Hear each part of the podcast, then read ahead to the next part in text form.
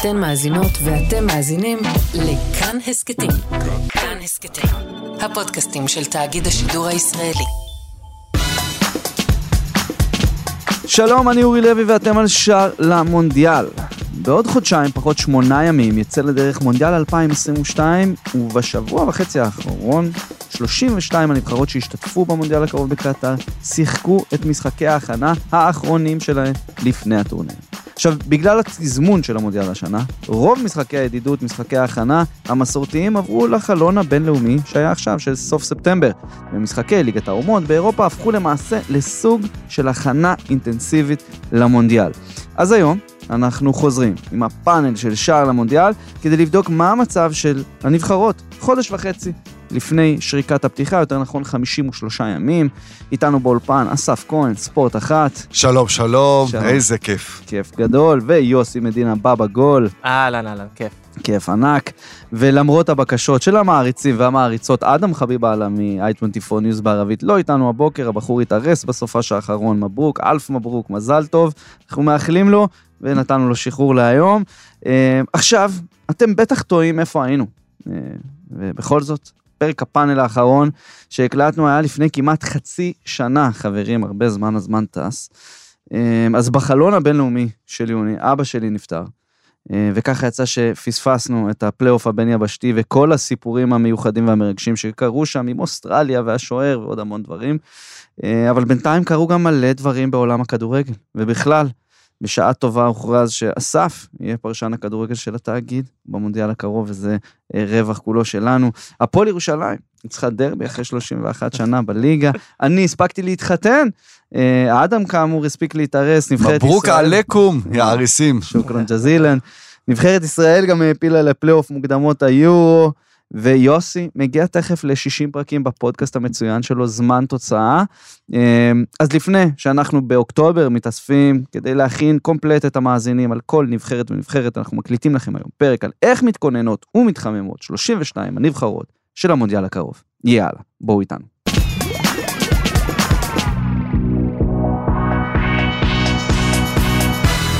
טוב, אז אנחנו מתחילים בשכונה שלנו, באסיה, ויותר מזה, עם המארחת קטאר. אה, בדרך כלל אדם היה פה איתנו כדי לחלוק מתובנותיו על החלק הזה, אבל אה, יוסי, נפתח איתך. מה, מה אתה רואה, איך אתה רואה את קטאר? איך היא סוגרת את המשחקי ההכנה בעצם לאירוע השיא של המדינה הזו מאז ומעולם? כמו כל דבר שקשור בנבחרת קטאר, שום דבר לא ברור. כלומר, זה שתי תוצאות שכל אחת מהן בנפרד הייתה יכולה לקחת אותנו לכיוון אחר. צד אחד היה להם הפסד לקנדה. עכשיו, כשאנחנו מדברים על הפסד לקנדה, אבל קנדה זו נבחרת צעירה, נבחרת בבנייה, אנחנו, יהיה לנו עוד מספיק זמן לדבר עליה. אומנם גם קטאר בבנייה, אבל קטאר קצת יותר אה, מגובשת, מאוחדת, עברה דברים הרבה יותר גדולים מקנדה. זה לא משחק שהיא אמורה להפסיד בו רגע לפני מונדיאל. מצד. שני, מגיע תיקו מול צ'ילה, שזה משחק שהם לא אמורים לעשות בו תיקו. אז באמת קטאר, אה, כמו שאנחנו אומרים הרבה פעמים, יוצאת מהחלון הזה עם יותר סימני שאלה מאשר סימני קריאה. אנחנו לא באמת כבר מתחילים להבין מה הולך שם עד הסוף. אה, ואני חושב שהם ימשיכו סוג של מסורת כזו, אולי שהרוסים התחילו לפני ארבע שנים, של נבחרת שאנחנו לא בדיוק יודעים איך היא נכנסת לטורניר, מארחת, ואנחנו גם לא יודעים איך היא תצא משם. כן, זה, אה, נגעת בכל הנקודות החשובות, חוץ מזה באמת שקטאר נמצאת כבר חצי שנה במחנה אימונים מוטרף, שניתק את כל הכוכבים הגדולים של הקבוצות הקטריות אה, ב- במחנה סגור יחד עם המאמן פליקס סנצ'ז והצוות שלו, כשהליגה מתנהלת בלי הכוכבים האלה. למעשה שחקנים שבמשך שנה מהחיים שלהם עם הנבחרת במטרה להגיע להישג הזה, מה שעוד יותר הופך את ההפסד הזה לקנדה למדאיג, אבל כמו שאמרת, הם הצליחו להפוך תוצאה מול צ'ילה, אכרם עפיף, חסן אליידוס, כל השמות האלה, מי שהאזין לפרק שלנו על קטאר ודאי מכיר, ומי שעוקב אחרי פועלי בעשור האחרון בוודאי ובוודאי מכיר. אה, אסף? יש עניין אחד עם קטאר, כן, שהוא קדימה. מאוד מעניין אה, להסתכל עליו. הרי יש, יש כדורגל קבוצות ויש כדורגל נבחרות, ויש הבדלים מאוד משמעותיים, בוודאי בטורנירים, קבוצות נבחרות הן לא תמיד מאומנות, בגלל זה אנחנו גם רואים כמעט כל הנבחרות, ראינו בחלון הזה, שלושה בלמים, המערך הזה שיותר קל אולי להציב, לכסות הגנות לא מאומנות עם עוד בלם. הנבחרת היחידה שתגיע לטורניר הזה כקבוצה זו קטאר. אז אנחנו יודעים, מבחינת איכות, השחקנים פחות טובים מכל שאר הנבחרות, הם היחידים שלא עשו באמת מוקדמות, אלא עלו אוטומטית. אבל יהיה פה מבחן מעניין לראות האם קבוצה מאומנת, קבוצה מאומנת עדיפה על נבחרת שככה הביאו את השחקנים אחד עם השני עד שבוע לפני שהתחיל הטורניר. זה מבחן מעניין, שאת התשובות אנחנו נקבל כמובן רק שם, אבל זה יהיה משהו שכן כדאי לשים לב. אתה אומר קבוצה מאומנת, אני רואה את אורי עושה, לא יודע איך הוא לא עושה מבטים מהצד, כי זו קבוצה שרצה הרבה יותר מהחצי שנה הזו, זה גביע אסיה 2019, זה כמעט אותו שלד, אותו עם שינויים ויותר קלים. מזה, יותר מזה, יוסי, אם אתה זוכר, אני אמרתי לך אי אז ב-2019, שקטאר זה הנבחרת הלאומית הראשונה שאנחנו רואים, שהיא בעצם מועדון. 14 שחקנים בסגל הזה מגיעים מעל סד. זה אנשים שמשחקים ביחד מגיל 9, 10, 11, באותה קבוצה, באותן נבחרות, הם עם פליקס סנצ'ס בנבחרות הלאומיות מה-under 16. זה לא ייאמן, זה ניסוי מטורף שכנראה באמת סכום כזה בלתי מוגבל של כסף אה, מאפשר לך, אבל אנחנו ככה נתנו לקטרים פה אה, הרבה מאוד קרדיט והם באמת מעניינים, אבל גם סעודיה עשו אה, דברים מעניינים, שתי תוצאות תיקו שמתחברות לארבע תוצאות תיקו ברצף במשחקי ההכנה האחרונים שלהם. הסעודים איבדו כמה שחקני מפתח, אבל הצליחו לעשות 0-0 עם אקוודור, 0-0 עם ארצות הברית. לא מן הנמנע שאנחנו אה, נראה את הרווה רנר והשחקנים שלו מוציאים איזה נקודה או שתיים בבית עם אה, מקסיקו, ארגנטינה, פולין. זה, זה, זה שאלה, זה, זה סימן, גם, עוד פעם, הרבה מאוד סימני שאלה סביב הנבחרות האלה, בעיקר סעודיה, סעודיה היא, היא בבית שאני חושב שהוא כמעט בלתי אפשרי עבורה, שלוש נבחרות עדיפות עליה בהרבה. השאלה היא, הפעם סעודיה מצליחה להגיע לטורניר ולעשות צרות, כי בדרך כלל היא מגיעה, מאז 94 היא לא עושה צרות לאף אחד. נכון. ופה השאלה, האם הרווה רנר שהוא קוסם אה, בעולמות האלה, האם יש לו את היכולת לבוא, לקחת את השחקנים, לחבר אותם ולאתגר נבחרות שהן קצת יותר חזקות? ארה"ב ואקוודור, עם כל הערכה וכל הכבוד, הן לא ארגנטינה ולא מקסיקו, הן גם לא, הן גם לא פולין. אז זו, זו הכנה, זה קצת לתת ביטחון לסעודים, אבל יש לו עוד הרבה הרבה עבודה כדי לאתגר בטורניר עצמו. אני נכנס פה רגע למשהו שאולי היה צריך להגיד אותו בהתחלה, ולא לא ספציפי לסעודיה, אבל הוא ספציפי לכל הנבחרות שהן לא אירופאיות. אני רגע יוצא החוצה, ליגת האומות האירופית עשתה המון דברים נהדרים. באמת, אה, גם לנבחרות הגדולות, גם לנבחרות הקטנות, היא הופכת את משחקי ההכנה לתחרותיים. אבל היא עושה עוד משהו לכדורגל העולמי. אין יותר משחקי הכנה מול נבחרות אירופיות, לנבחרות מבחוץ, כי אין זמן, אין תאריכים, האירופיות תמיד אחת נגד השנייה. אז כל מה שנדבר כאן היום, על הנבחרות באסיה, על הנבחרות באפריקה, בוודאי על הנבחרות בדרום אמריקה, זה הכל מול נבחרות אחרות ולא מול נבחרות אירופאיות. וצריך לקחת את זה בחשבון לקראת המונדיאל, ששם פתאום סעודיה תעמוד במבחן, ואתה אומר, תשחק נגד פולין. מי יודע? מי יודע איך, אנחנו רואים את פולין, ראינו את פולין, זאת לא נבחרת מאוד מאוד חזקה כשהיא משחקת מול הולנד, כשהיא משחקת מול בלגיה. אבל מול סעודיה, אף אחד לא יודע מה, מה התשובה אז זהו, לזה. ספציפית סעודיה למשל, יש עוד כל מיני נבחרות שישחקו כמה משחקי הכנה בנובמבר, ממש צמוד לעונה, לסעודיה יש משחק הכנה מול קרואטיה בנובמבר. זה יהיה כבר מבחן שהוא הרבה הרבה יותר משמעותי, לראות איך הם מתמודדים מול נבחרת שהיא מאוד מאוד איכותית. כן, כן, כן, ואנחנו כמובן גם ניגע בקרואטיה.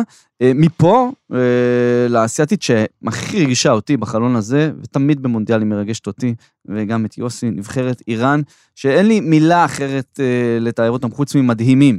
ניצחון 1-0 על אורוגוואי, באמת במשחק הירואי, שער יפהפה של מדי טרמי, ותיקו מול סנגל המאוד חזקה, אנשים באמת, אנחנו נדבר אחרי זה על אפריקה ועל הכל, אבל סנגל זו נבחרת חזקה שמבחינתי היא קונטנדרית לשחזר את אה, מונדיאל 2002 הגדול שלהם, אה, אבל איראן בזמן מטורף. באמת של המדינה הזאת, עם ההפגנות הכי גדולות שהיו שם אה, מאז 2019, סביב כל העניין אה, והנושא של זכויות נשים, בעקבות אה, מוות של אה, אה, בחורה צעירה, מסה ימני, אה, בעקבות...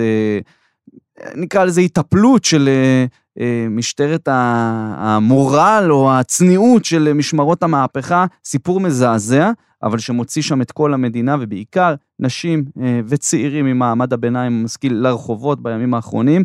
כל שחקני הנבחרת הגיבו לסיפור הזה בדרך כזו או אחרת, הכי קולני וברור היה סרדר אזמון, והך מתאים שאת שער השוויון אתמול נגד סנגל, כובש הבחור הזה, הבוקר הוא כבר העלה סטורי באורך הגלות עם הסברים והתנצלויות וכמה חשוב שכל העם יהיה עם הנבחרת וינתק את זה מהמשטר, מההפגנות, מהכל. אמ, אדם היה אמור לדבר על הדבר הזה בפינת אה, שער למזרח התיכון, אבל הרחבנו את הדיבור על זה פה. הולך להיות מאוד מעניין עם איראן במונדיאל הקרוב. א', קרוב ל-80 אלף איראנים יעשו את הדרך לקטאר, חשוב לקחת את זה בחשבון. אווירה ביתית, פרופר. אווירה מזרח תיכונית, פרופר. אה, ואחד האנשים הכי חשובים בסיפור הזה הוא קרלוס קיירוש, המאמן הכי מצליח של איראן, שחוזר עכשיו בחודש האחרון לנבחרת הזאת, הוא הדריך את איראן מ-2011 עד 2019 בהצלחה אדירה. הוא עושה את זה שוב פעם, את אה, אה, סקוצ'יץ' הקרואטי. דרגן סקוצ'יץ' הקרואטי שהצליח להעפיל עם איראן למונדיאל, אבל... אה, קיירוש משנה את אה, בית ב', לפי דעתי אנחנו כמובן נרחיב על זה בפריוויואים. זה בית שכולו אגב משתנה, כשנגיע לנבחרות אחרות נבין ש... בדיוק. זה בית שהיה נראה הכי סגור, ופתאום משהו שם נפתח מחדש. לגמרי, אז, אז איראן מבחינתי היא, היא המנצחת הגדולה של, אה, של החלון הבינלאומי הזה של ספטמבר, בגלל התוצאות, בגלל ההפגנות, בגלל קרלוס קיירוש. יוסי, יפן, יפן, יפן, יפן, נראו טוב מאוד נגד ארצות הברית. טוב מדי אפילו, הייתי אומר. כן, ועדיין הייתי, לא, לא הייתי ממהר לכתור כתרים לנבחרת יפן, ולו מהסיבה הפשוטה, הם בבית עם ספרד וגרמניה. זאת אומרת שיפן, כל מה שהיא תעשה עכשיו בהכנה, זה בעיקר להבין אם היא יכולה להטריד את, ה, את שתי הגדולות, אפשר לתפוס פתאום את ספרד או גרמניה ביום לא טוב, ראינו את ספרד עפה בבתים, ראינו את גרמניה עפה בבתים, אה, ואם יש נבחרת בבית הזה שיכולה לאיים על אה, שתיהן זו נבחרת יפן, אבל כן, חלק מהתקדמות, ואנחנו רואים את הנבחרת היפנית כבר המון המון שנים סביב המקומות האלה. הניצחון על ארה"ב באמת במשחק מאוד מאוד מרשים, אה, ו- ואין באמת מה להגיד מעבר לזה. זאת אומרת שיש פה איזה משהו, איזשהו תלקיט שהולך ונבנה, אה, וככל שנגיע יותר קרוב לטורניר, גם נבין עד כמה הדבר הזה יכול אה, להיות אתגר לשתי האירופאיות הגדולות. אני אוסיף על יפן, מדובר בנבחרת מאוד אירופאית, נשמע מאוד מצחיק ומאוד על מה אתה מדבר, אבל מדובר בנבחרת, תסתכלו על ההרכב שם. אה, במשחקים האלה, תשעה שחקנים שמשחקים באירופה, גם אה, הבלם סאקאי, שנים כמובן בהנובר ו- ו- ומרסיי, אז, אז אה, יש להם אולי איזה עניין עם השוער, ש- ששם קצת בעייתי, בין שוערים מהליגה המקומית, אבל אה, מעבר לזה, אתה רואה נבחרת אירופאית, אני מסכים, מול גרמניה וספרד, הם, הם לא פייבוריטים, הם באים עם הגב לקיר, אה, אבל גרמניה, נגיע אליהם, אולי יש שם משהו להשיג מול, מול נבחרת גרמניה הזו. לגמרי, לגמרי, לגמרי, פה יפן, גם בדרום קוריאה, נראו סך הכל טוב נגד קוסטה ריקה, סיימו בתיקו, אמ, גם אתמול עם אוזבקיסטן היה להם ככה איזה, איזה גליץ' כזה, דרום קוריאה מאוד מוכשרים, מאוד טובים. אבל... אמ, קודם כל סימן שאלה אחד שיורד, אם העליתי יותר מדי סימני שאלה, אבל עכשיו נוריד אחד, אה, אונג מינסון שפתח את העונה קצת לא טוב בטוטנאם, קצת מתחיל להשתחרר לו שני שערים בנבחרת בסוף השבוע האחרון. זאת אומרת שאפשר להתחיל לבוא ו- ולחזור לבנות עליו, כי באמת לא היה ברור באיזה כושר הוא מגיע לטורניר. זה יכול להיות שזה אחד הדברים המשמעותיים שדרום קוריאה לוקחת מכאן. אה, וכמובן עוד שער שהבקיע, בסופו של דבר עוד שחקן שהבקיע זה וואנגי צ'אן, שבאמת אחד הסקוררים הבולטים שיצאו מקוריאה מעבר לסון בשנים האחרונות. ואולי זה גם מרחיב קצת את היריעה שם בתוך הסגל, לא רק הכל על סון, יש שם mm-hmm. מספיק שחקנים לא פחות מוכשרים ממנו, שאפשר לבנות עליהם, ומשם... כשנדבר על אה, דרום קוריאה ממש בהכנה, אנחנו נרחיב אולי את העניין הזה, יש שם משהו זלטני, לא במובן הזה של ה... אה, איך שהוא משחק, אלא מדינה, חברה, שמקדשת את הביחד, אה, שהאינדיבידואליזם בה הוא לא משהו שבולט, ופתאום צומח כוכב על אחד, זה היה זלטן שנים רבות בשוודיה, זה, זה מסתמן כסון בדרום קוריאה. מעניין, מרתק, אנחנו בוודאי ניגע בזה. אה, בפינת הביזאר של, של הנבחרות האסייתיות, אוסטרליה מחליטה לקיים את שני משחקי ההכנה האחרונים שלה לפני המונדיאל נגד ניו זילנד. מה? למה? כמה? נבחרת שלא תהיה במונדיאל? יוסי זריז? אה, אין יותר מדי מה להגיד. אוסטרליה זה פשוט לא ברור, כמו שאמרת. אה, 100 שנה למשחק הראשון של נבחרת אוסטרליה נגד ניו זילנד. אז הם עשו פה איזה ציון דרך, אה, שיחקו משחק אחד באוסטרליה, משחק אחד בניו זילנד, הזמינו את חוס הידינק לבוא לשבת על הספסל כעוזר של גראם ארנולד, כי הרי ככה- בשנים ש... בשנים ככה מנערים את רנה מולנסטיין? לא, זה היה מתוך כבוד, כי הידינג, כשהוא אימן את אוסטרליה, ארנולד היה העוזר שלו, אז פה עשו, זה יותר טקס לקהל. אה, אני חושב שאם יש נבחרת אחת, קשה להגיד את זה עכשיו, כי אתה יודע, בסוף הם יגיעו לרבע גמר ויפתיעו את כולם. אם יש נבחרת שאני מדרג אותה כנבחרת הכי חלשה בטורניר, לפני שאנחנו מגיעים, זו נבחרת אוסטרליה, שחודשיים לפני הטורניר, חצי מהעמדות בהרכב, עוד לא ברור מי ישחק שם. אה, אין חלוץ, אין בלם, אה, אין להם שש, אין להם מגן שמאלי. ראינו נגד ניו זילנד, הם ניסו לשחק את הלחץ הגבוה הזה, זה לא עבד לא נראה במשחק, ראיתי את אחד מהשני המשחקים. אה, אוסטרליה נראית אבודה ממש לקראת הטורניר הזה. כן, אז אמרנו ביזאר, אמרנו אוסטרליה, אמרנו ניו זילנד, אוקיאניה. זמן הפינה של יוסי, שאין לה קשר לביזאר ולאוקיאניה האמת, אבל זמן של מספרים.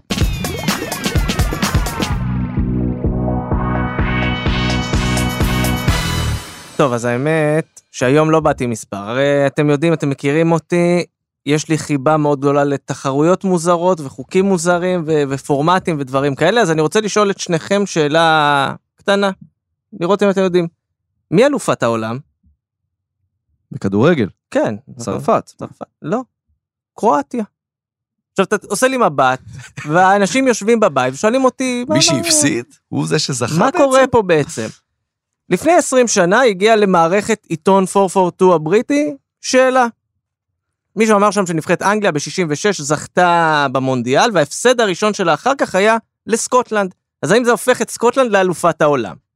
אגרוף. עכשיו. הבריטים, כמו בריטים, אמרו לא נסתפק בזה, נלך אחורה למשחקים הראשונים, 1872, נגמר 0-0, אחד אחריו, 4-1 לסקוטלנד, ונתחיל לספור משם, כמו שאמרת, כמו באגרוף. כדי לנצח, כדי להיות אלוף עולם, צריך לנצח את אלוף העולם המכהן. סוני ליסטון, דנונאי. עכשיו זה מתגלגל, מתגלגל, מתגלגל, בשנים האחרונות זה התקבע באירופה, למעשה זה מתחיל, צרפת לקחה את הטורניר תוך כדי uh, המונדיאל האחרון, אחרי שהם ניצחו את פרו, פרו הגיע למונדיאל הקודם כאלופת עולם, ניצחו שם ומאז החזיקו וזה נדד בין נבחרת לנבחרת לנבחרת, ומאז חודש יוני, לפי הפורמט הזה, קרואטיה היא אלופת העולם.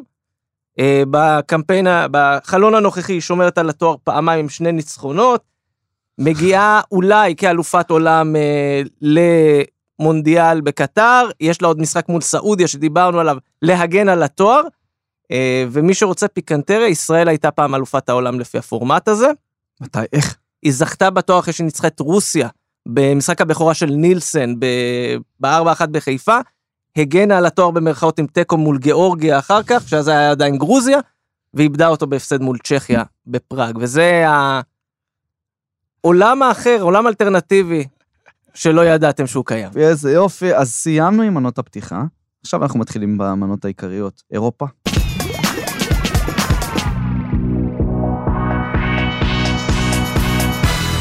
בכדורגל אירופי זה אסף. ואסף, עם מה אנחנו מתחילים את הסיכום של החלון הבינלאומי הזה? קודם כל היה חלון אה, מדהים, היה שני מחזורים אחרונים בליגת האומות, אה, עם נבחרות שנאבקו על החיים שלהם, ובאמת נוצר באירופה, אירופה הראשונה והאירופה השנייה. אירופה הראשונה, זו של נבחרות בדרג A, שיודעות שהן יעלו בכל מקרה כנראה מהמוקדמות, ואז, אה, אתה יודע, ליגת האומות זה, זה ככה סוג של משחקי הכנה מול נבחרות ברמה שלהם, והמטרה כמובן להגיע לפיינל 4 של ליגת האומות שיארך ביוני בהולנד, כי הולנד אה, זכתה בבית שלה והיא תארח. אה, אני חושב שהכי מעניין זה כמובן, דיברנו, אלופת העולם האמיתית, ולא אלופת העולם של, של יוסי מדינה, זו, זו צרפת. בואו אני אתן לכם הרכב. לוריס בשער, אברהים קונטה, לוקאס ותאו הרננדס, קימפמבה, רביעייה אחורית. בקישור פוגבה, קנטה, בובקר קמרה ורביו, צמד חלוצים, בן זמה וקומן. 11 של צרפת. 11 פצועים של צרפת. רק אלה, ה-11 האלה, בחלון הזה לא שיחקו כי כולם פצועים. חלקם יחזרו כמובן, לוריס אמור להיות בשער, בן זמה יהיה בסדר, אה, פוגבה זו שאלה גדולה. אבל אה, זה מראה על העומק של צרפת, שזה כולם יודעים שיש. מצד שני, בצרפת, לא חושב שיש נבחרת עם כזה מנגנון של הרס עצמי בהיסטוריה כמו נבחרת צרפת. כלומר, יש את הסיפורים של הולנד, יש סיפורים של ברזיל, אין משהו כמו צרפת של אה, אה, עניינים גזעניים של עבריינים שחודרים לתוך הנבחרת, וגם שם כרגע זה הסיפור, אה, פוגבה ואחיו ו- וחברים שסוחטים אותו, זה כבר סיפור שהוא כבר כמה זמן בכותרות, הם בפה. שלא, שאיים לא להופיע למשחק, לא, לצילומים, בגלל עניינים של אה, אה, תשלומים על זכויות אה, של... אה, סיפור של שהזכיר לי את. מוחמד סאלח במצרים לפני המונדיאל נכון, הקודם. נכון, נכון, קרויף בשנות ה-70, זה, זה כן. דברים שהגדולים ביותר, הם באמת מרשים לעצמם לעשות את זה. אה, יושב ראש ההתאחדות בין ה-80, שיש שם סיפור עם אה, צילומים אה, שהוא שלח תמונות אה, כן, כן, לא, כן, כן, לא, כן. לא ראויות לקולגות מן המין הנשי בהתאחדות הצרפתית. בקיצור, בצרפת, כשקורים דברים כאלה, ואנחנו חוזרים לימים של עברה, ו- ו- ובנזמה כמובן ולבואנה, זה, זה לא בריא, זה לא טוב, אה, ו- שדשאן לאורך השנים תמיד הולך עם הדור המנצח, הדור שהביא הביא לו את הזכייה, אה, מוביל אותנו לתחושה שבאמת בצרפת קורה משהו כל כך לא טוב, שיהיה להם מאוד קשה, למרות שמבחינת כדורגל, מבחינת שחקנים, זה כנראה הנבחרת הכי עמוקה והכי מוכשרת, אה, אבל זה מרגיש שמשהו לא טוב קורה שם. תשמע, זה, זה, אתה אומר, הוא בונה על שחקנים מנצחים. אני חושב שזה קצת לא ללמוד ממה שקרה לגרמניה במודל הקודם וספרד לפניו. אתה חייב לעשות איזשהו רענון, אחרי שאתה זוכר, כבר אין את ה... מה שעשתה ברזיל ב-58-62 של שתי זכיות לא קורה. רצופות, לא קורה. המינימום זה לפחות לרענן את הסגל, ולכן הפציעות האלה, סליחה, שהפציעות האלה ש, שמניתי, אולי הן יביאו לשינוי, לשינוי כפוי. כלומר, אין פוגבה וקנטה, פתאום צ'ואמני וקמבינגה משחקים. עכשיו, אתה אומר, אוקיי, שני קשרים של ריאל מדריד, הכל טוב, זה הדור הבא. אני לא חושב שאם בבוא הזמן, והוא אמר הרי לפוגבה, שאם, שהוא שומר לו את המקום עד הרגע האחרון. כלומר, אם הוא יהיה כשיר, הוא ישחק. וזו, הטעות, אגב, גם צרפת כמעט הסתבכה לגמרי בליגת האומות בסוף השבוע. כן. הם כאילו היו על סף ירידה, ואם לא הפסד שם של אוסטריה, הם גם כן נופלים כולם. גם הם, אגב, דרג 2 בהגרלת מוקדמות היורו ביחד עם נבחרת ישראל ואנגליה. אה, מה שנקרא, הסימנים מתחילים לצוץ. לגמרי. אה, תזכורת קלה, כי לא באמת ניכנס פה עכשיו לניתוח מעמיק אה, של כל הסגל. תזכרו איך צרפת זכתה במונדיאל הקודם. עם הסגל הכי מרשים, והכדורגל הכי משעמם, והכי מכוער. חלוץ שלא כובש שערים. בדיוק. כן. אז, אז אה, אני סומך על דשאן שהוא ידע מה לעשות עם החבר'ה הבעייתיים שלו. יוסי, זרקת בחצי מילה את גרמניה. גרמניה מפסידה להונגריה. הפסד ראשון תחת אנזי פליק. הרבה פציעות בחלון הזה, ומשחק מטלטל מול אה, אנגליה בליגת האומות. ניצחון אחד בשבעה משחקים אחרונים, גרמניה. אז מה הדיבור? יפה, גרמניה. גרמניה היסטורית, והיסטורית כמובן אולי הנבחרת הכי גדולה בעולם, היסטורית נבחרת שמבוססת על ביירן מינכן. ביירן טובה, גרמניה טובה. תראו מה קורה עם ביירן היום. ארבעה משחקי ליגה רצופים ללא ניצחון, לראשונה מאז 2002. אה, בחלון הזה גם נויר וגורצקה חטפו קורונה רגע לפני, אז הם לא היו שם. עכשיו, האנזי פליק, שעשה עונה גדולה עם ביירן כמובן, בעונה האחרונה שלו בביירן עם, ה- עם הטראבל, עם הזכייה בצ'מפיונס, בעצם לוקח את ביירן ומשחק איתה בנבחרת. כל החלק הקדמי, סאנה, אה, גנאברי, תומאס מולר, גורצקה שאמרנו, אבל כמו שלביירן איבדה את החלוץ שלה, את רוברט לבנדובסקי, לגרמניה אין חלוץ. עכשיו, אנחנו מדברים היסטורית, גרמניה זה, גרמניה זה תמיד החלוץ הדומיננטי, גרד מולר, אה, קלוזה וכן הלאה. אה, אין חלוץ. הוא מאוד אוהב את טימו ורנר, שבאמת עושה דברים יפים, של אה, דבר, דברים שפרשנים ומאמנים אוהבים לדבר עליהם. איזה תנועה הוא עושה, משחרר, מרווח, משחרר שטחים. הבן אדם לא מצליח לתת גול. זה, זה, זה המצב, הבן אדם עבר, היה סקורר נהדר בלייפציג, עבר לצ'לסי, איבד את המוג'ו, חזר לצ'לסי, זה לא עובד. זה לא עובד. כן, כן, אה, קאי הוורץ משחק לפעמים בתשע, בנגד אנגליה ראינו את זה, הוא עלה תשע, הם לא עשו כלום חצי ראשון, נכנס ורנר, הוורץ עבר לשחק עם הפנים לשער, היה נפלא, כבש צמד. אה, ואז אתה אומר לעצמך, רגע, אז, אז, אז מה, הם לא ייקחו חלוץ? אה, בליגה יש את אנמצ'ה, את נילס פטרסן, זה, זה לא רמה של נבחרת גרמניה. אה, פה הבעיה של גרמניה זה בעמדת החלוץ, והעובדה שהם לא אימתניים ומרתיעים כמו נבחרת גרמניה Mm. של תמיד. אני מסכים, ואני חושב שגם האובדן הזה של 2-0, והצורך הזה בלחזור ולהשוות וזה, מראה לך שלהנזי פליק יש עוד עבודה. יש עוד עבודה, כי בניגוד לדשאן, העומק שלו הוא לא אינסופי. נכון. הוא לא אינסופי. נקודה אה, מעניינת בהחלט, אסף, ומגרמניה לפרטנרית שלה למשחק המלהיב של ליגת האומות, אנגליה, יורדת דרג, אה, סאות'גייט, על הגריל, לא על הגריל. אה, מה זה אומר אה, אה, למונדיאל? הם עברו כמעט תשע שעות וחצי בלי שער שדה. אה, יוסי? הם והבחורים האמיצים מסן מרינו, זה ממש כאילו בלי להבקיע שער שדה. עד המשחק נגד גרמניה. כן, כן. זה... אנג- אנגליה נמצאת כרגע במקום שאנחנו יודעים מה קורה באנגליה כשהאדמה מתחילה לרעוד. ברגע שיש את הסימני שאלה סביב אה, גארת' סאוטגייט. המשחק מול גרמניה שריקות בוז להארי מגווייר שהוא אמנם, אה, לא בטוח שיש לו מקום בהרכב של נבחרת אנגליה כרגע, אבל זה כל מיני דברים כאלה קטנים. אני אגיד לך את האמת, אין לו מקום. אין לו מקום בהרכב של מנצ'סטר יונייטד, וראינו את זה מול גרמניה.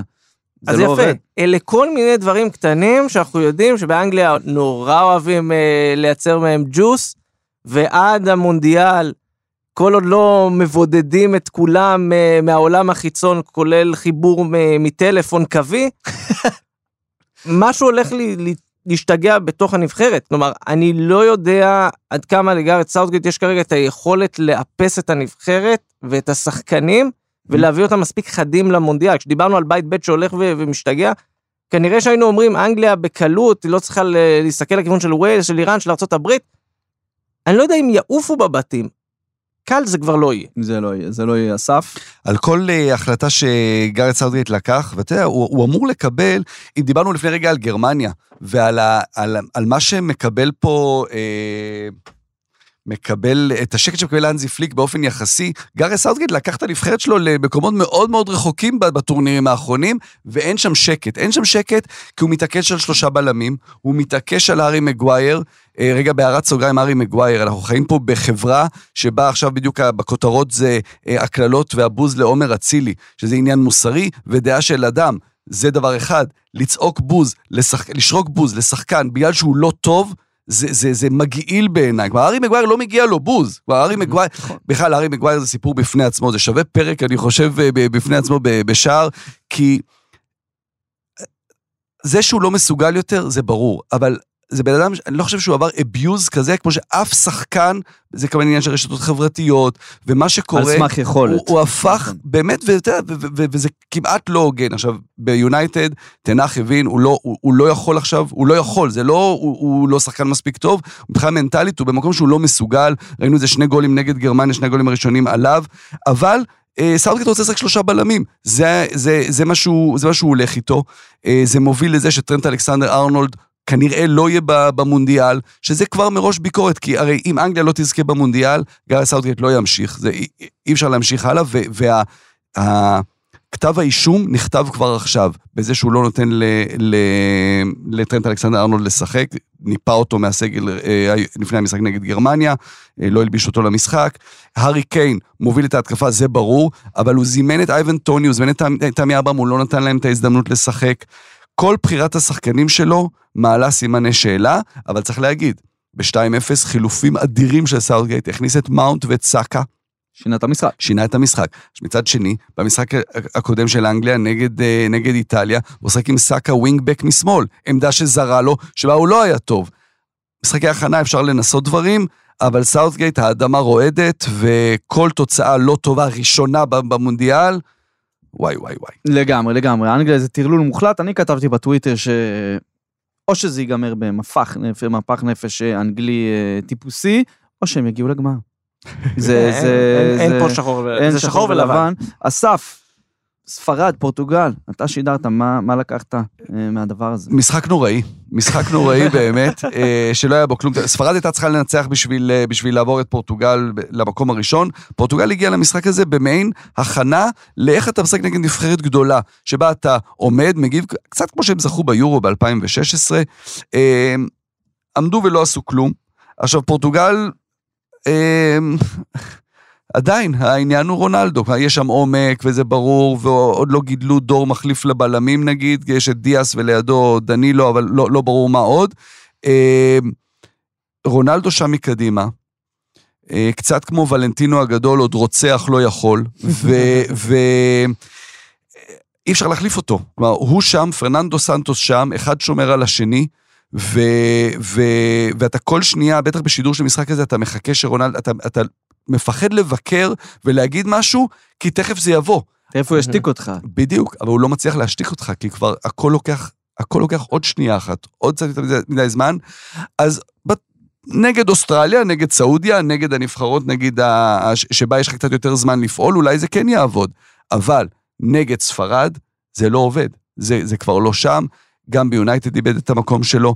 אמ, אמ, אז שוב, העומק שם הוא, הוא, הוא עצום. אבל זה בא על חשבון שחקן שאמור לשחק, זה אומר שז'ואר פליקס לא משחק, זה אומר שאו ז'וטה לא משחק, או רפאל לאהו, אחד מהם נשאר בחוץ, או שניים נשארים בחוץ, בזמן שרונלדו משחק. פורטוגל, אה, יכול להיות שהיא מבזבזת פה דור זהב על מזבח הכוכב הכי גדול שהיה לה. וזה עוד בלי שדיברנו על החולצה המזעזעת שהם אה, וואו. אה, זה- זה- זה היה קשה מאוד. וספרד, השאלה שלך בדיוק. היא השאלה כן, הנכונה. אני, אני שאלתי את אה, חברי הפאנל, אה, של מי נבחרת ספרד? מי המנהיג של הדבר הזה? מי, מי השחקן שמוביל את הקבוצה הזו? מה? אין תשובה, אין תשובה, פשוט אין תשובה. יש שם דור באמצע, פדרי וגבי, שהם הדור הבא של נבחרת ספרד, אבל מצפים מהם להוביל כבר היום, לא בטוח שהם מסוגלים. אה, כנראה שהכוכב באמת זה אלברו מורטה, כי אה, לואיס אנריקו מאמין בו. כן, זה, זה, זה נשמע מצחיק, אבל אתה מנצל להוריד ו- ואתה משווה את ספרד, אתה אומר פעם היה שם רמוס ופיקה ופויול ואיניאסטה וצ'אבי, ואתה לא ידעת לבחור מי המנהיג, כי היו כל כך הרבה. היום אין את הדמות הזו, אין את השחקן שאפשר ללכת אליו ברגע האמת. ראינו את זה גם ביורו, בנבחרת שביורו הייתה מהטובות, דווקא מהטובות, עם כל הביקורות לפני, הייתה אחת הנבחרות ששיחקו את הכדורגל הכי טוב, אבל ברגע האמת אין באמת לאן ללכת. אה, אתמול מורטה מבקיע את שער הניצחון עם חילוף טוב של ניקו וויליאמס, שזה יפה, שוב עניין האחים, שאחד הולך לגאנה, אחד בספרד. אה, דש לעבדאללה ג'אבר ומחמוד ג'אבר. בדיוק, יפה. כן, ו- ונכון, למה תמיד להגיד האחים בואטנג? למה להגיד האחים צ'קה? בוא נלך על האחים ג'אבר. בדיוק.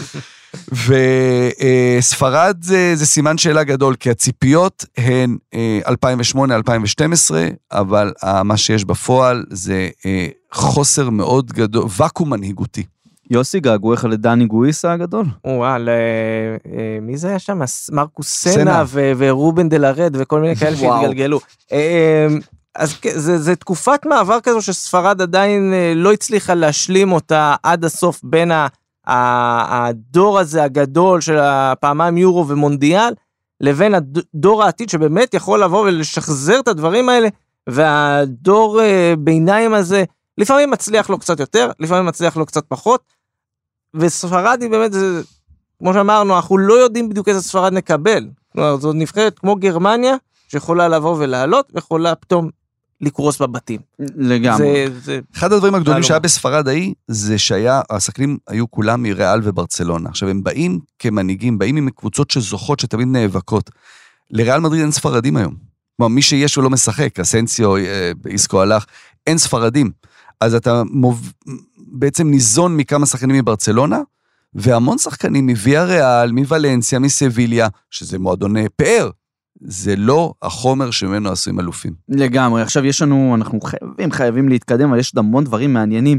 דנמרק, האם הם באמת או לא באמת? קרואטיה. תשובה במילה אחת, דנמרק? כן. כן. הם באמת. יפה, הם אהבתי. באמת. קרואטיה של מודריץ' בגיל 37 חברים, אני רק אומר לכם, דיברנו עכשיו על ספרד. צ'אבי ואיניאסטה פרשו מנבחרת ספרד בגיל 34. מה שהבן אדם הזה עושה בגיל 37, זה לא אנושי, וזה מדהים ומעורר השראה. חוץ מזה, היה לנו שווייץ, אקנג'י ואמבולו ופולין שהזכרנו עם לבנדובסקי, זה יהיה מעניין לראות מה הם יעשו. ויילס, שלושה הפסדים במשחקי ההכנה, שימו עליהם כוכבית לקראת ההכנה שלנו אה, בחודש אוקטובר. בלגיה, סרביה, יש הרבה מה לדבר, סרביה הופכת להיות איזה פולאם נשיונל טים כזאת עם התלות במיטרוביץ'. סרביה, אה, אה, אם דנמרק הייתה הכבשה השחורה שכולם סימנו ליורו האחרון, אני מבקש פה להגיד, שימו לב, סרביה.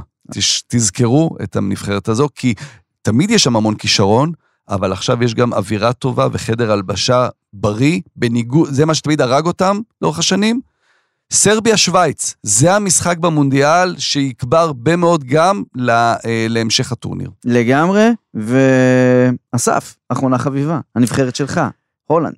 כן, והתחלנו את הפרק הזה בלדבר על, על עניין של קבוצות מול נבחרות.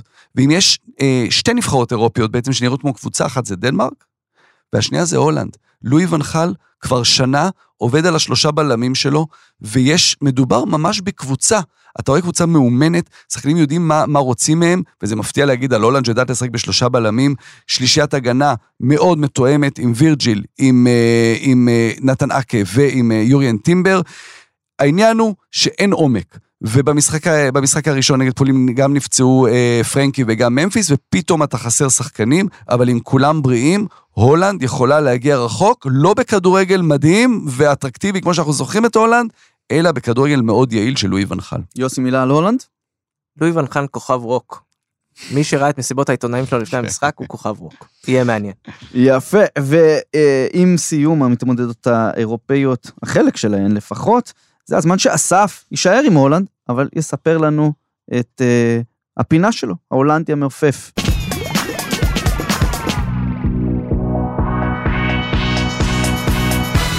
מה הסיפור ההולנדי שלנו לחלון הזה, אסף? אז היום אני נשאר עם הולנדי שגם משחק בהולנד, ואני רוצה לספר לכם על יוריאן טימבר, שאולי שמעתם עליו, ראיתם קצת באייאקס, בחור בן 21. עכשיו, בהולנד של השנים האחרונות הכוכבים הם בלמים, וירג'יל מעל כולם, אה, דליכט הוא ה golden boy, סטפן דה פריי, לא העונה, אבל עד העונה, שנים נהדרות באיטליה, באינטר, ולא דה פריי ולא דליכט הולכים לשחק בהרכב, אלא יוריאן טימבר. עכשיו, בממדי הגוף, הוא לא יזכיר לכם אותו, אבל אתם תסתכלו פעם ופעמיים ותראו את יוריאן טימבר משחק, ואתם תגידו, רגע, את מי הוא מזכיר לנו? אה, פרנק רייקארד. יוריאן טימבר זה פרנק רייקארד, הדור הבא. לא בגודל בגוף, אלא בכדורגל. לוקח כדור מההגנה, מקדם אותו בדריבלים, 100 אחוזי מסירה כמעט בכל משחק, פה ושם מסירה לא מדויקת. אה, טאקלים, 100 אחוזים, תמיד ראשון לכל כדור. את כל זה הוא עושה בגיל 21. בגיל 21 שיוריאן טימבר חי עם אחיו התאום קווינטן טימבר, באותו חדר, בבית אימא, כוכבי על, יוריאן טימבר זכה בעונה שעברה, בקיץ האחרון הוא זכה בתואר שחקן העונה בליגה ההולנדית אחרי האליפות עם אייאקס, והוא עדיין חי עם אח שלו באותו חדר, מיטה ליד מיטה, יש שם צניעות יוצאת דופן, ואחיו קווינטן עבר השנה לפיינורד, והעונה יהיה לנו קלאסיקר בהולנד, אייאקס נגד פיינורד, עם שני תאומים אחד מול השני, אז אה, יוריאן טימבר, שבכלל שם המשפחה של האב הוא מדורו, אבל אנחנו קוראים לו טימבר כי הוא חי עם האימא, ועל שם האימא שנתנה להם הכל, ולכן עד היום חיים ביחד בבית האימא, יוריאן וקווינטן טימבר. תזכרו את השם, זה הולך להיות אחד הכוכבים הגדולים של הולנד בטורניר הקרוב. וואו, וואו, וואו, יוריאן טימבר ההולנד, באמת הולנדי מעופף, איזה כיף. אז אה, מהולנד ומיוריאן טימבר, אנחנו לאפריקה.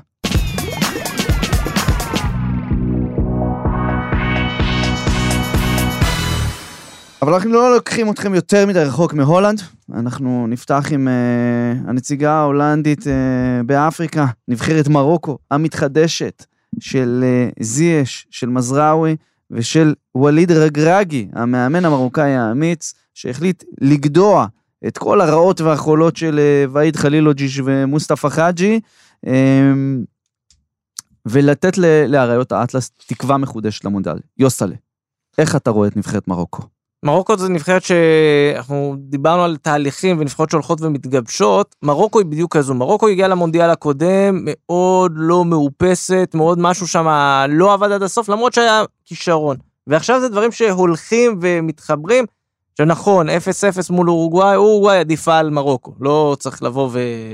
ולנסות לפאר את זה יותר מדי. אבל כן, לבוא ולנצח גם את צ'ילה ו- ולהתחיל לחבר את הדברים מחדש, אתה יודע, יכול להיות שיש איזושהי טענה ב... בכדורגל הישראלי המון פעמים, שאם מביאים מאמן זר הוא לא מכיר את המנטליות.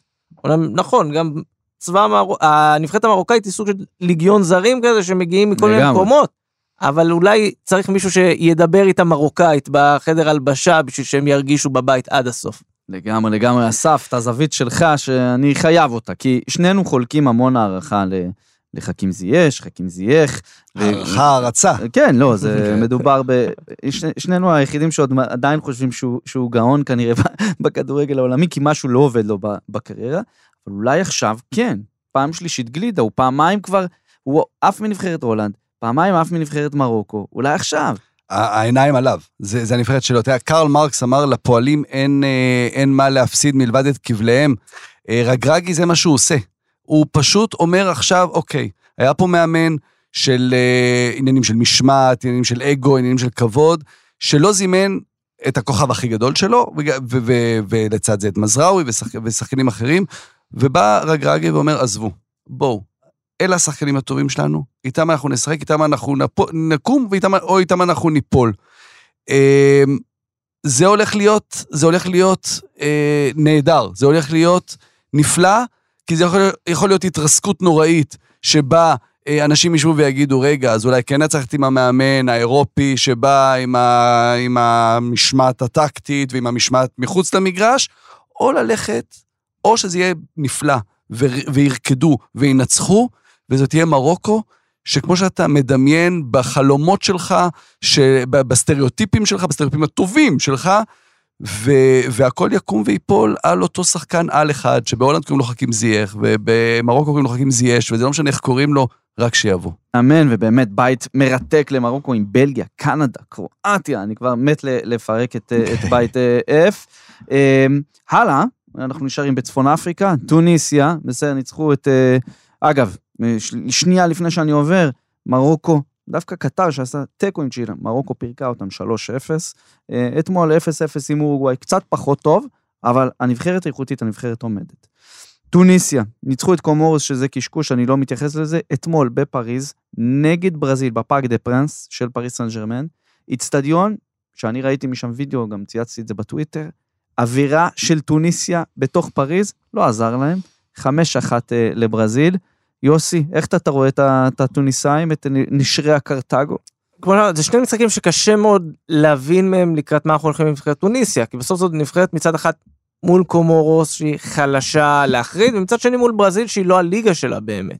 אז ברגע הזה אני אומר, אני לא יודע אם הם הפיקו תועלת מקצועית משני המשחקים האלה, חוץ מאולי קצת גיבוש בקומורוס כן. וקצת תמיכה ציבורית. כנראה, תמיכה ציבורית מצרפת, לך תדע איזה קופון מישהו גזר שם על המשחק הזה. לגמרי. אז זה באמת אה, יכול להיות שבסוף בדיעבד זאת יתברר כחלון אה, מבוזבז לטוניסאים, שפשוט לא, לא, לא היה שם שום דבר, לפי דעתי. בננה שנזרקה לרישרליסון אחרי חגיגות השער, זה משהו שיכול להעיב במובן הזה, זה מעיב, זה מגעיל, אבל של דעת קהל נגד, אה, נגד הנבחרת. מטומטם אחד הורס לכולם. לגמרי, גם חשוב להגיד שטוניסיה תגיע למונדיאל הזה בשיאה של אחת התקופות הכי קשות שהמדינה הזאת ידעה. טוניסיה פעם הייתה מוכרת כשווייץ של אה, צפון אפריקה והמזרח התיכון, אבל מאז האביב הערבי המדינה הזאת היא אחד, ה, אחד הגרפים הכי, אה, נקרא לזה, אמביוולנטיים ב, באזור. אה, עכשיו שם יש אה, פחות או יותר דיקטטורה, הרבה מאוד צנזורה, אה, ימים לא קלים עוברים על הטוניסאים. נראה איך הם ישרדו את המונדיאל הזה. אה, נבחרת שחשובה לי, לנו, לכל מי שמאמין אה, באפריקה, ואני מאמין גדול באפריקה, סנגל, ניצחון על בוליביה, לא יודע מה זה בוליביה, למה, מי, מי קבע את המשחק ידידות הזה. סימולציה לאקוודור. אה, כן, אולי, כן, לא, אבל אבל לא, פחות. כן, הרבה פחות. זה נכון, אבל לא. ואתמול 1-1 עם איראן.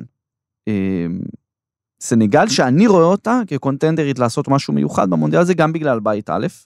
אה, איך אתם רואים את החלון הזה? שוב, סנגל צריכה לבוא ולהסתכל על המשחק בעיקר מול איראן, בהנחה שהם כאילו ניסו לעשות סימולציה פה למשחק מול קטאר. אמת. כי בסוף סנגל מול קטאר זה יהיה הקרב על המקום השני, בהנחה שאנחנו לא מנכסים פה את הולנד. אה, אם הם מצליחים לעמוד מול איראן, שהיא נבחרת לא פחות אה, טובה מקטאר, עם שחקנים אפילו שחלקם הרבה יותר טובים ממה שיש לקטאר, אני חושב שסנגל יכולה לבוא ולקחת, להפיק כל מיני מסקנות מהמשחק הזה, למצוא את הנקודות שהיא כן צריכה לבוא להשתפר, להתחבר, ולהגיע למונדיאל הרבה יותר אה, מפוקסת, אולי אה, לכיוון כרטיס שמינית לגמר. סנגל נבחרת שאוהבת להחזיק בכדור, להכתיב את הקצב, כלומר, מבחינה הזו זה, זה מאוד ברור, ואתה בא לטורניר גדול, תמיד כשאתה בא, אתה יודע, תמיד יש את הטורפים הגדולים ממך. אז נגד הולנד הם יצטרכו ללמוד ולהגיב, אבל במשחקים האלה והמשמעותיים, אקוודור, אה, אה, קטאר, שם הם ישחקו את הכדורגל שלהם. ולכן ההכנה הזו, גם נגד נבחרות ש, שמולם אתה יכול לעשות את זה, אני יכול להבין דווקא את ההכנה הזו מול הנבחרות הללו, אה, מבחינת כדורגל, אבל אתה יודע, סנגל מגיעה זה כבר לא אפריקה שלפני 20 שנה ולפני 16 שנה, יש כבר ציפיות. זה, אתה לא, אתה לא בא, וואו, מה, נבחרת אפריקאית מפתיעה אותנו? לא, סנגל צריכה לעשות שמינית, צריכה לעשות רבע, וברגע שלא עושים את זה, ברגע שיש ציפיות, יש לחץ הרבה יותר גדול, ו- ו- והשאלה איך סנגל תתמודד עם הלחץ הזה, אני, אני שהוא... אגיד לך מה, אני חושב שעליו סיסא כבר עבר איזושהי דרך מסוימת עם הנבחרת הזו, שכבר למדו לחיות עם זה. זו נבחרת שעשתה שני גמרים בגביע אפריקה, כולל זכייה אחת, זו נבחרת שפספסה לי על השמינית ב- על ברוסיה, פליי. על הכרטיסים צהובים, בדיוק. אז אני חושב שנושא הלחץ הוא קיים, הוא לא, לא ביטלו אותו, אבל הנבחרת כבר יודעת להתמודד איתו הרבה הרבה יותר טוב. נכון. עכשיו אני אתן לכם משהו טיפה מ- מתוך אפריקה עצמה. לפ... אם עלו סיסא לפני גביע אפריקה, הלחץ היה שם, רצו לפטר אותו. אמרו, זהו, הוא עשה גמר אחד והפסיד, הוא העפיל למונדיאל ולא הצליח לעבור את שלב בתים. אם הוא לא מביא את הגביע עכשיו, הוא חייב ללכת הביתה. אבל כשאתה מסתכל על סנגל הזאת, אני חושב שמול הולנד ומול נבחרות אירופאית הם יהיו הרבה יותר טובות. למה? מי בשער? אדוארד מנדי, אחד השוערים הכי טובים באנגליה. מי במרכז ההגנה? קלידו קוליבאלי, אחד הבלמים הכי טובים באירופה. מי בקישור? אה, אידריס אגן אגה, אחד הקשרים האחוריים, אה, אוקיי, אולי לא בטופ של אירופה, אבל בדרג ב' הוא מהכי טובים, אוקיי? וכמובן, סעדיו מאנה. זה, זה נבחרת שצריכה לתת בראש. אין פה מקום למשחקים, ואין פה מקום לתירוצים, ואני מאוד אוהב את הלוסי סה ואת הרסטות שלו, אבל time, time is now. ג'ורדן בוטקה של הכדורגל העולם. איי, איי, ג'ורדן. וואו, אצלנו פה בעניינים ג'ורדן. גבוהים. כן, אה, בחצי משפט על קמרון שנראית פשוט נורא, אה, הפסדים לקוריאה, אה, הפסדים לאוזבקיסטן. כמה חבל שאלג'יריה לא עלתה, לא נרחיב על זה עכשיו את הדיון. מילה על גאנה והמתאזרחים, איניאקי וויליאמס ו- וכל החבורה שם, הדריסו וזה. נופלים מול ברזיל, נראה שאין להם באמת שוער דומיננטי לגאנה. גאנה תמיד היו להם איזה, איזה שוערים כאלה שהיית נתלה בהם, היה איזה בלם, אה, ג'ונתן מנסה כזה, אתה יודע, שצץ לך ושומר על, על הגחלת. נראה שמרוב מתאזרחים אין קור, אין לב. זה גם מתאזרחים שבאים, אתה אומר, אוקיי, אתה, הכותרות הולכות ל- לאיניאקי וויליאמס, אבל בסוף זה מתאזרחים מליגה שנייה בגרמניה, זה לא... אתה אומר, רגע, איך, איך זה מתקבל גם? מה, באים על חשבון שחקנים אה, מוכחים, מוכרים, את, את מי מביאים? אתה תשווה את זה לישראל, אתה אתה אומר, אוקיי, בשביל ויטור, בשביל סבורית, אוקיי, אבל בשביל עוד איזה שחקן אתה לא, אתה לא, אתה לא רוצה לוותר על המקום שלך. אה, אה, אני חושב שיש פה באמת אה, חוסר איזון מטורף בין דריבליסטים מטורפים, פנטזיסטים בחלק הקדמי, קודוס, אה, סולימנה, ש, שהם באמת משהו ש, ש, שנעים לעין, לבין הגנה ושוער ש, ש, שזה לא ברמה. רק בקטנה על גאנה, אה, מעבר למתאזרים, אני, בהשוואה נניח לאלג'יריה או מרוקו, שגם כן נזרחו הרבה, אני באמת תוהה מה הקשר של השחקנים מבחינה. מבפנים, כאילו איניאקי וויליאמס הוא הכי לאומן בסקי בערך באתלטיק בלבאו, ופתאום נוחת בזה, וקוניגסדורפר שמגיע מהמבורג ודברים כאלה, לא יודע, לא יודע איך זה יעבוד. לגמרי, אנחנו נשאיר את זה כטיזר אה, להכנות שלנו של הבתים באוקטובר. אסיה, אירופה, אפריקה מאחורינו, סיימנו גם עם המזרח תיכוניות, הצפון אפריקאיות, כל דברים שחשובים לי. בואו נחצה את האטלנטי ונדבר על הנבחרות המונדיאליות מהאמריקות.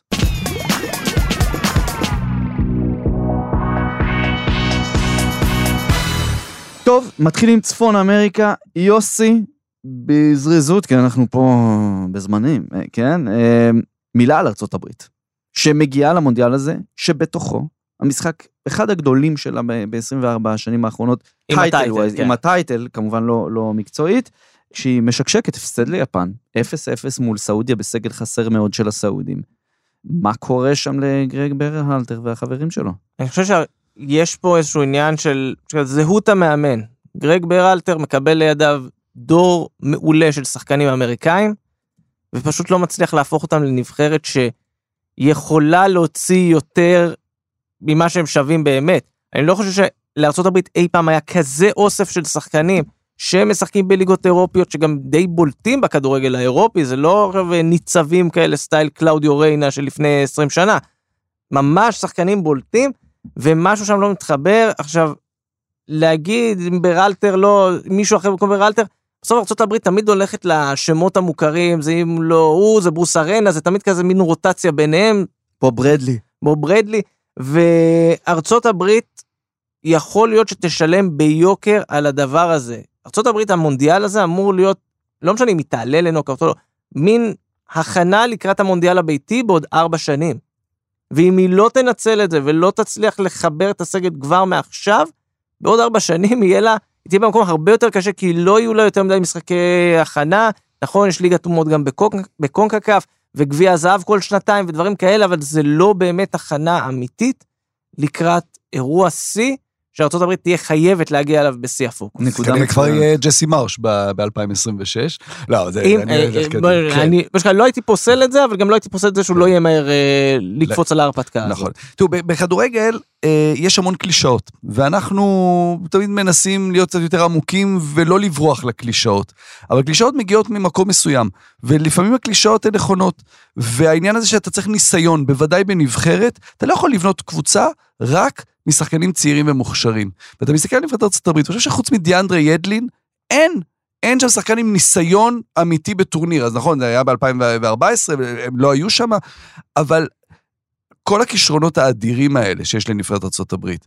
אה, ושחקנים ש- שבאמת, כמו, ש, כמו שיוסי אמר, שהם משחקים כבר בליגות הבכירות, אה, פוליסיק. אהרונסון, פוליסיק, אה, בדיוק, טיילר אדמס, דסט, אבל אתה חייב את, ה, את הרועה, את, ה, את, השח, את המישהו שיהיה קצת מעל כולם, אה, ואין את זה בארצות הברית, ולבוא, ואני בטוח שהדיבור הזה של, אוקיי, מכינים נבחרת, וזה יהיה נכון גם לקנדה, וזה יהיה נכון להרבה נבחרות לקראת המונדיאל הבא, אה, זה יכול לפגוע בהם מאוד בטורניר הקרוב. כן, אז אני, אני אכניס מילה קטנה על קנדה. באמת, ניצחון מול קטאר, הפסד מול אורוגוואי.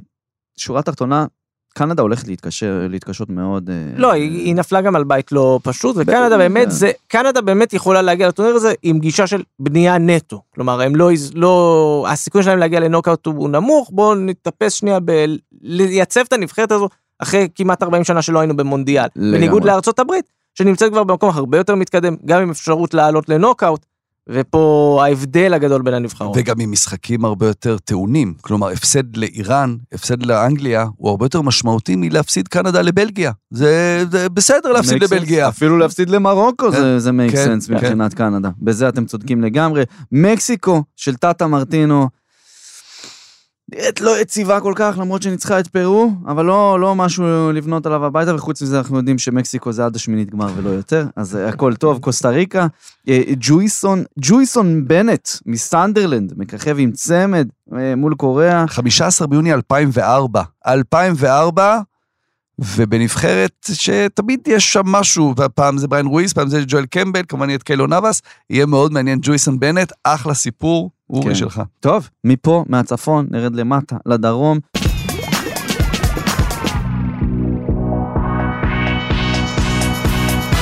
אתם יודעים, בארוחה של חמש מנות אנחנו שומרים את האסדו לסוף.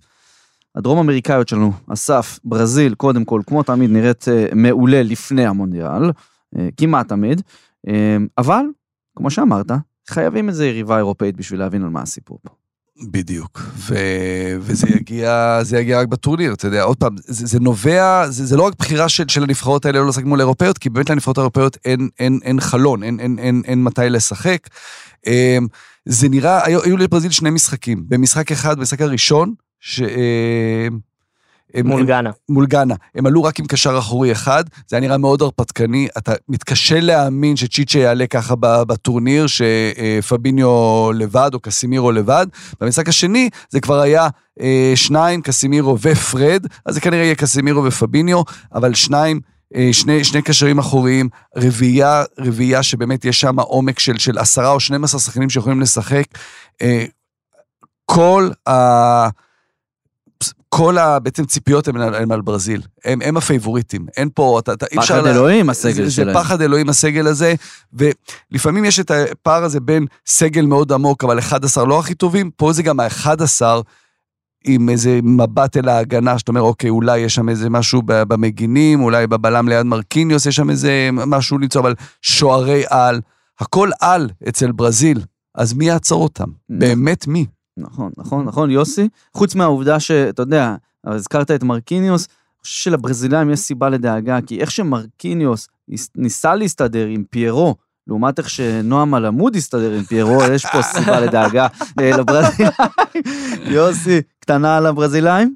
אמ, אין, אין מה להוסיף מעבר למה שאסף אסף סיכם את זה מעולה. לגמרי. אז אה, אקוודור, תיקו מול סעודיה, אה, נראו טוב, קצת פרווה, אני לא הייתי, לא הייתי בונה על להתרגש מנבחרת אקוודור כמו שהתרגשנו מקולומביה נגיד במונדיאל הקודם, אבל ניגע בהם בהכנה לעומק. אורוגוואי, יש כזה אלרט כזה, אימוג'י של אלרט, הפסד מול איראן, ניצחון גבולי מול קנדה, אורוגוואי, בשיאם של uh, תקופת חילופי הדורות, יהיה מאוד מעניין לראות מה הם יעשו במונדיאל גם הזה. על הקווים, חילופי דורות בהחלט. בכל המובנים. בהחלט, אנחנו נרחיב עליה את הדיבור. ואחרונה חביבה שלנו לפרק הזה, ארגנטינה. מבחינתי, וגם עשינו על זה פרק אה, רחב וכיף עם אה, דור הופמן אה, יקירנו, שנת המסי. כל השאר זה קשקושים ושטויות. ארגנטינה, לא מול יריבות מרשימות או מאיימות, כמו שהם אוהבים לעשות תמיד לפני מונדיאלים, זה לקחת את היריבות הכי לא קשורות ולא, אין, אין שום הכנה מקצועית שם. נטו ביטחון, נטו מסי, והשיא, שעומד והולך ומתקרב אה, לאיתו, השיא של איטליה, יוסי, תן לנו את המספר על הדבר הזה. ארגנטינה עומדת עכשיו על 35 משחקים בלי הפסד. כלומר עוד שלושה משחקים הם שוברים את השיא של איטליה שעומד על 37 נקבע אגב צריך להגיד משהו על המספר הזה של ה-35. במשך המון שנים זה היה השיא. ברזיל בשנות ה-90 אה, סביב המונדיאל ב-94 היה להם 35 משחקים אה, בלי הפסד. אה, ספרד של העשור הראשון של שנות ה-2000 יורו 2008 גם כן רצף של 35 נעצרים עם ה-35 בגביע הקונפדרציות ב-2009, ופתאום בתוך כמה שנים אנחנו מקבלים כמה נבחרות שמאיימות על השיא הזה. זה איטליה שהצליחה להגיע ל-37, זו אלג'יריה שגם כן נעצרה על 35, וארגנטינה שאגב כולן התחילו, זה הפרש של ממש כמה חודשים בהתחלות של הרצפים האלה, וכולן במקביל. אה, אולי אנחנו בדרך לעידן של דומיננטיות בנבחרות, כמו שאנחנו רואים בקבוצות בשנים האחרונות, שכל יבשת יש לה את הדומיננטית שלה, ופה, האם ארגנטינה יכולה לקחת את הרצף הזה ולהמשיך אותו גם בתוך המונדיאל, ועד כמה היא יכולה? כי שלושה משחקים זה משחק הכנה אולי לפני, אם אולי פתאום יגיעו לישראל כרגיל, ו- ודברים כאלה. וכמה הם יכולים עם הדבר הזה להמשיך לתוך המונדיאל, וכמה הם יכולים לבוא ולקחת את כל האווירה הזו, שהיא כביכול אווירה חיובית, וארגנטינה תמיד אוהבת את האווירה החיובית הזו, אבל לא תמיד היא יודעת להמשיך אותו גם לבתים או לנוקאוט. יהיה מעניין לעקוב אחרי זה, אסף. 35 משחקים, זה המספר. אני הלכתי ובדקתי וספרתי כמה אירופאיות בתוך כל זה. תיקו עם גרמניה, וזה היה ממש בתחילת הרצף. הניצחון על איטליה, בראש בראש הזה אלוף האלופים, ועוד ניצחון על אסטוניה לא מזמן, חמישי המסי. שלושה משחקים, שלוש אירופיות. אז אני לא אומר, אני לא להפחית, היה להם משחקים מול ברזיל ויריבות בדרום אמריקה, אבל זה 35 עם כוכבית. 35 עם כוכבית, אני אה, משוחד, אני מאוד מאוד מאוד מאוד מאוד אה, מתרגש מהסקלונטה וממסי אה, ומארגנטינה בכלל, ומה שהולך במדינה הזאת לפני המונדיאל, עם הטירוף, מדינה שאין בה, כי יש המון אנשים שאין מה לאכול, אנשים אין להם כסף, אסור להחזיק כסף זר, אה, אלף ואחת בעיות. אבל הדבר שהכי מבוקש כרגע בארגנטינה זה אלבום המדבקות של המונדיאל של הפניני, שהשווי שלו שם מזנק מעל הפ... משהו מטורף. יש כבר אה, ישיבת חירום של הממשלה בגלל הדבר כן. הזה. חברים, זה יפה שהפניני של פעם הפך להיות ה-NFT של היום. כלומר, באמת המשהו הפיזי הזה, כי הרי כבר יש פניני כבר מדבקות ושהכול וירטואלי. ועדיין אנשים אבל מחפשים כן. את הפיזי. יש משהו, אני לאחרונה, אני אגיד שרכשתי חבילה יפה של אה, פניני של המונדיאל. הצליל הזה של הקרע בחבילה, אוי, אין אוי. דבר יותר מרגש אוי. אוי אוי, אז עם הפניני ועם מסי ועם ארגנטינה, אנחנו מסיימים. עד כאן להפעם, פאנל שער למונדיאל. אנחנו ניפגש פה שוב בעוד קצת פחות אה, מחודש, חברים, ונתחיל בהכנה מעמיקה, מדוקדקת, מרתקת אה, ומדויקת של כל נבחרת ונבחרת במונדיאל הקרוב, לפי סדר הבתים, כך שיהיה לכם מסודר, אתם תשמעו את זה אחד אחרי השני, ותגיעו מוכנים למונדיאל. עד אז, אתם תיאלצו להיעזר בסבלנות ולהתגעגע מאוד לחברי הפאנל שלנו. תודה רבה, אסף כהן, ספורט תודה אחת, רבה רבה. יוסי מדינה בבא גול. תודה, תודה. אה, כמובן, עד אז, זה הזמן שלכם להשלים את כל הפרקים בעונת המונדיאל של שער, היה לנו קנדה, סנגל, דרום קוריאה, קרים בן זמה, פרק מאוד פופולרי, וכמובן, הפרק על מסי שהזכרנו, שניפץ פה כמה מספרי האזנות ושיתופים ועניינים, הם מחכים לכם באתר ובאפליקציית כאן, ובכל המקומות שבהם אתם מאזינים לפודקאסטים.